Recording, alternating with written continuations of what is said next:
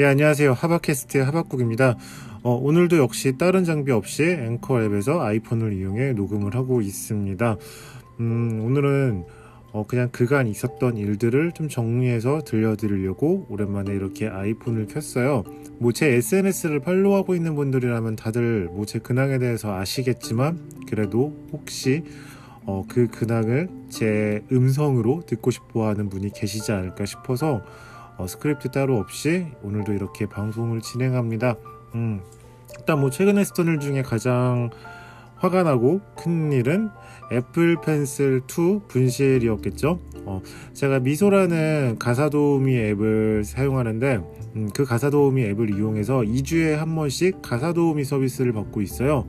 어, 제가 집 청소를 직접 하는데 유튜브를 시작하고 난 후에는 도저히 집 청소를 신경 써서 할 겨를이 없어서 저희 집이 이 집이 집이기도 하지만 사무실이기도 하잖아요. 제 작업실이기도 하잖아요. 그래서 청결하게 유지하지 않으면은 굉장히 그러니까 제 삶의 터전이기 때문에 청결하게 유지하는 게 굉장히 중요하거든요. 근데 그 일을 할 수가 없어서 대신 저는 뭐 사무실 비용을 따로 내거나 이러지는 않으니까 사무실을 따로 구해서 뭐 월세를 내거나 이러는 것보다는 그냥 2주에 한 번씩 가사 도우미를 고용하는 게 훨씬 저렴하고 나은 선택이겠다라고 생각이 들어서 미소 앱을 통해서 정기 가사 도우미 서비스를 신청했어요. 근데 제가 정기 가사 도우미를 신청하는 동안 이게 정기 가사 도우미는 원래 한 분이 계속 오셔서 이 집을 봐주시는 건데 제가 계속 교체를 요청드렸어요. 그러니까 일단은 처음에 전기 가사 도우미 서비스를 이용하기 전에 그냥 가사 도우미 서비스를 받았는데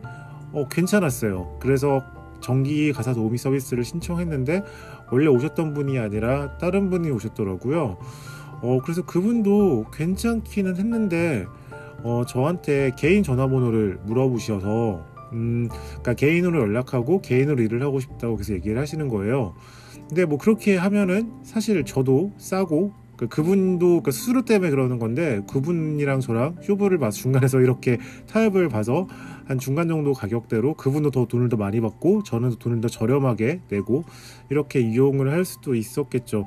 근데 그게 내키지 않았던 게 일단은 개인 대 개인의 일 같은 경우는 책임을 져줄 사람이 없기도 하고 저 같은 경우도 레이, 레코드 레이블을 운영하면서 뭐 매니지먼트를 같이 하고 있잖아요. 근데 저희 아티스트가 저 몰래 따로 행사를 나간다고 생각을 해보세요. 물론 뭐 행사 섭외도 안 들어오고 그럴 일도 없지만 어 어쨌거나 저는 중간에서 책임을 지는 사람의 입장이라는 게 위치라는 게 굉장히 중요하다고 생각을 하기 때문에 음. 그 제안을 거절드렸고 계속 갈 때까지 계속 개인 전화번호를 달라고 요청하시더라고요. 근데 저는 주지 않았고요. 그러니까 제 전화번호를 모르는 사람한테 주는 것도 좀 그렇고 사실 뭐 공공재이긴 하지만 예. 그래서 어, 드리지 않았고 교체를 요청드렸고 그 다음부터는 계속 청소하는 부분에 있어서 어, 좀 마음에 들지 않는달까? 아, 일단은 그 다음에 오신 분은 어, 너무 제 전화번호를 어떻게 아셨는지 뭐 미소 측에서 알려줬으니까 알았겠죠? 어, 알아서 저희 집을 잘못 찾아서 계속 알려달라고 연락이 왔는데 이게 길 찾는 전화 받는 게 사실 되게 스트레스고 그리고 또 아주머니나 아저씨들 그런 말하는 방식이 있잖아요. 어.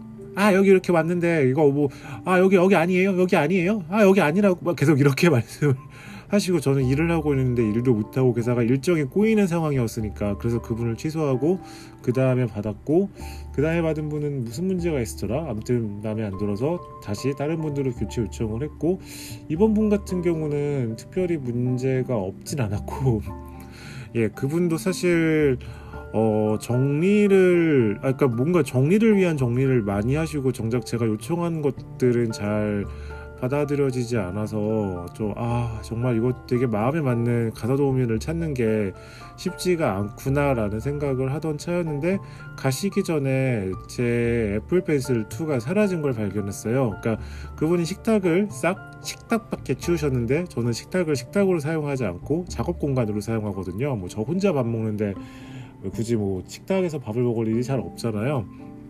그래서 식탁을 작업 공간으로 사용해서 거기에 뭐 충전기랑 여러 가지 물건들이 널브러져 있었고 그 중에 애플 펜슬도 있었는데 애플 펜슬 2, 2도 있었는데 없어져서 어 그쪽에 말씀을 드리고 어, 같이 찾아봤는데 못 찾고 약속된 시간에 돼서 그분 보내고 또 혼자 찾아봤는데 역시 없어서 미소 측에 연락을 했어요. 어, 그러니까 거기서는 어, 경찰에 분실 신고를 하고 공문서를 받으면 그때 자기네들이 처리를 할 수 있다라고 얘기를 하더라고요. 그래서 뭐 내친 김에 어, 회사 사이트에 있는 고객센터에 들어가 보고 그 다음에 약관도 살펴봤는데 약관을 보다가 좀 너무 화가 나는 거예요. 약관의 내용이 제 영상을 보신 분이라면 알겠는데 어, 책임에 관한 부분은 정말 모두 어, 그러니까 회원 회원이라는 거는 여기서 구직자 그 가사 도우미 클리너님을 말 클리너님을 의미해요. 그리고 어, 구인자 어, 이렇게 저희 집 청소를 맡기고자 하는 사람 음, 어, 이 둘 사이에서 중재만 할 뿐 거기에 대한 책임은 모두 회원이 지는 걸로 되어 있고 자기들은 책임에서 벗어난다는 내용이 대부분을 차지하고 있고 어, 그런 이런 문제가 생겼을 때 발생할 수 있는 이런 문제가 발생했을 때 생기는 문제에 대해서는 노력한다 정도로밖에 얘기가 안 되어 있는 거예요. 아니 이 서비스가 100억 넘게 투자를 받고 국내 1위 업체고 굉장히 사업 분야도 계속 늘려가고 있거든요. 사업 지역도 늘려가고 있고 뭐 패시터 서비스도 시작을 하고 있고 그리고 굉장히 마케팅도 많이 하고 있고 음 근데 너무 약관이 되게 짧아요. 약관을 보시면 알겠지만 와 어떻게 이런 약관이 존재하지 싶을 정도로 약관이 되게 짧고 어 그리고 그 짧은 약관의 대부분 내용이 책임을 안 진다라는 내용이고 음 개인적으로 좀 잘 이해가 되지 않아서 그걸 페이스북에 예 그 업체를 태그 걸어서 썼더니 어, 나중에 연락을 거기에 뭐 댓글이 달리 뭐 죄송합니다. 무슨 뭐 저희 정책상 뭐 그러그러한데 그것만으로는 무슨 뭐 마음이 안 풀리죠 뭐 이렇게 달려가지고 어 그러려니 하고 있었다가 나중에 또 전화가 오더라고요. 음, 근데 전화를 받고 나서 기분이 더 안 좋아졌어요. 그러니까 이게 책임을 진다라기보다는 그냥 수습을 하려고 하는구나. 그래서 저한테 뭐 제시를 한 게 뭐 그동안 정기 결제 두 번 결제했던 거를 환불해 주겠다. 정확히는 카드 취소죠. 카드 취소고 클리너를 교체해 주겠다. 이거는 뭐 제가 굳이 이게 아니더라도 제가 요청을 할 수 있는 거고 그리고 저를 특별 회원으로 관리해서 예.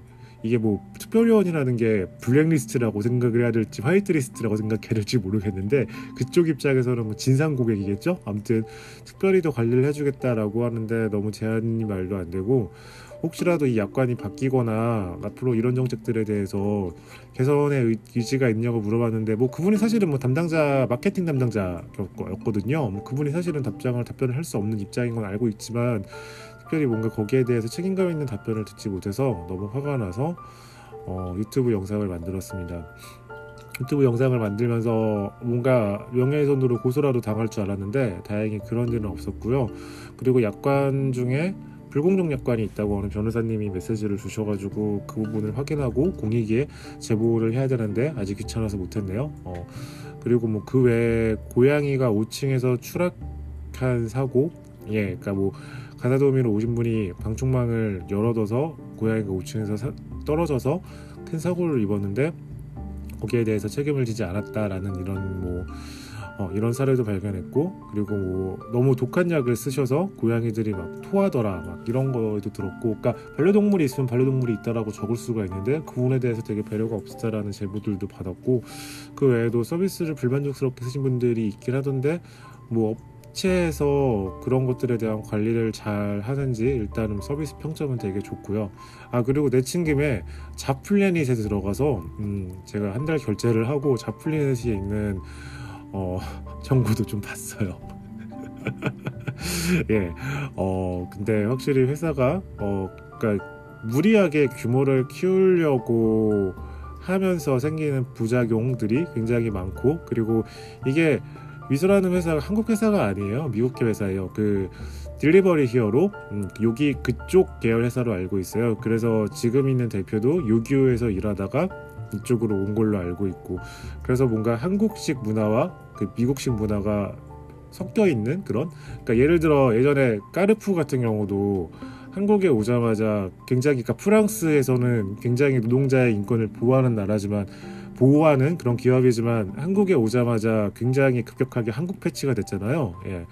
뭐 미소 같은 경우도 일단은 예 근로자 근로노동법을 지켰으면 좋겠다라는 그런 그런 글이 있을 정도로 근로 시간이 너무 예, 야근이 너무 잦고 제가 미소에서 연락을 받은 것도 항상 8시나 9시 그쯤이었거든요. 예, 그쯤에 따로 전담되는 직원이 있는 게 아닌 이상 대부분 다 야근 중일 거 아니에요. 음.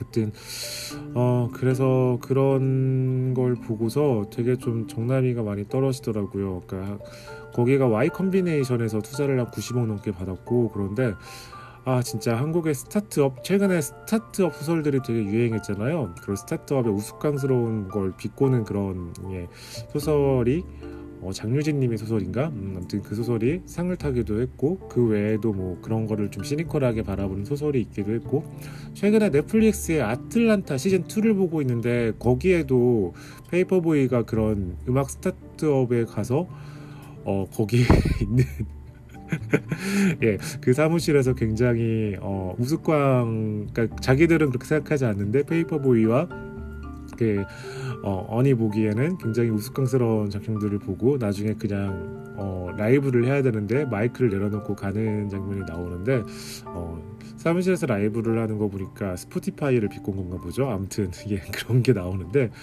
예 그런 게 떠오르더라고요. 어, 마침 이런 상황에 노션에 대한 뉴스를 봤는데 어, 노션 다 아시나요? 어, 노션이라고 최근에 굉장히 크게 떠오르고 있는 노트 앱인데 어, 굉장히 기능이 막강하고 협업에 특화되어 있는 노트 앱인데 저는 그렇게 막강한 기능을 쓸 일이 잘 없기도 하고 협업을 할 일이 더더욱 없어서 일단은 저는 쓰다가 지금은 안 쓰고 있어요. 네, 제 주변에는 정말 잘 쓰고 있는 친구들이 있더라고요. 근데 그 노션이 어, 일단은 거기도 투자를 받았었는데 지금 좀 굉장히 빠르게 그 투자금을 회수를 하고 그 이후로는 계속 투자를 하겠다는 요청이 들어오고 있는데 계속 그걸 거절하고 있다고 하더라고요.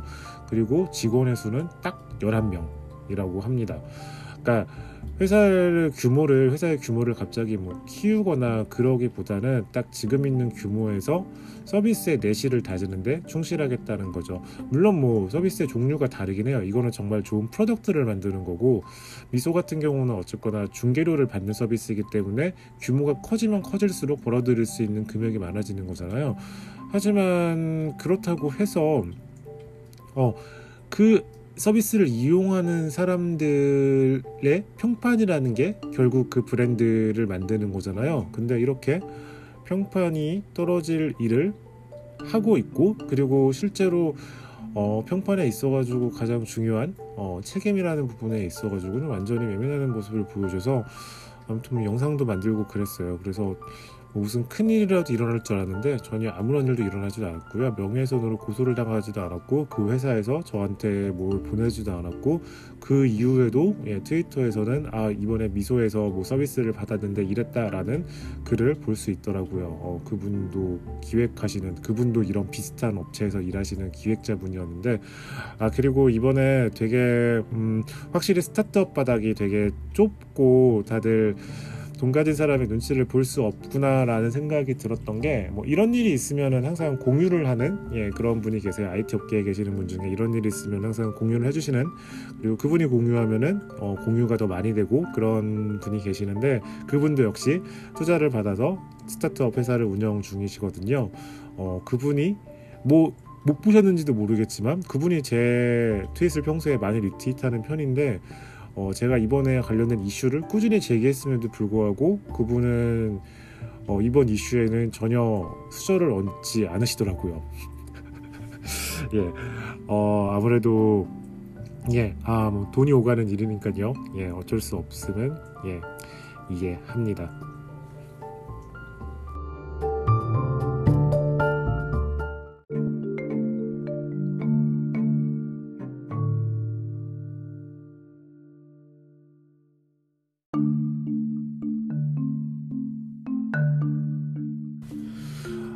이 이야기를 하고 다른 이야기들을 더 하려고 했는데 어, 이 이야기를 한 것만으로도 벌써 14분이 훌쩍 가 있네요.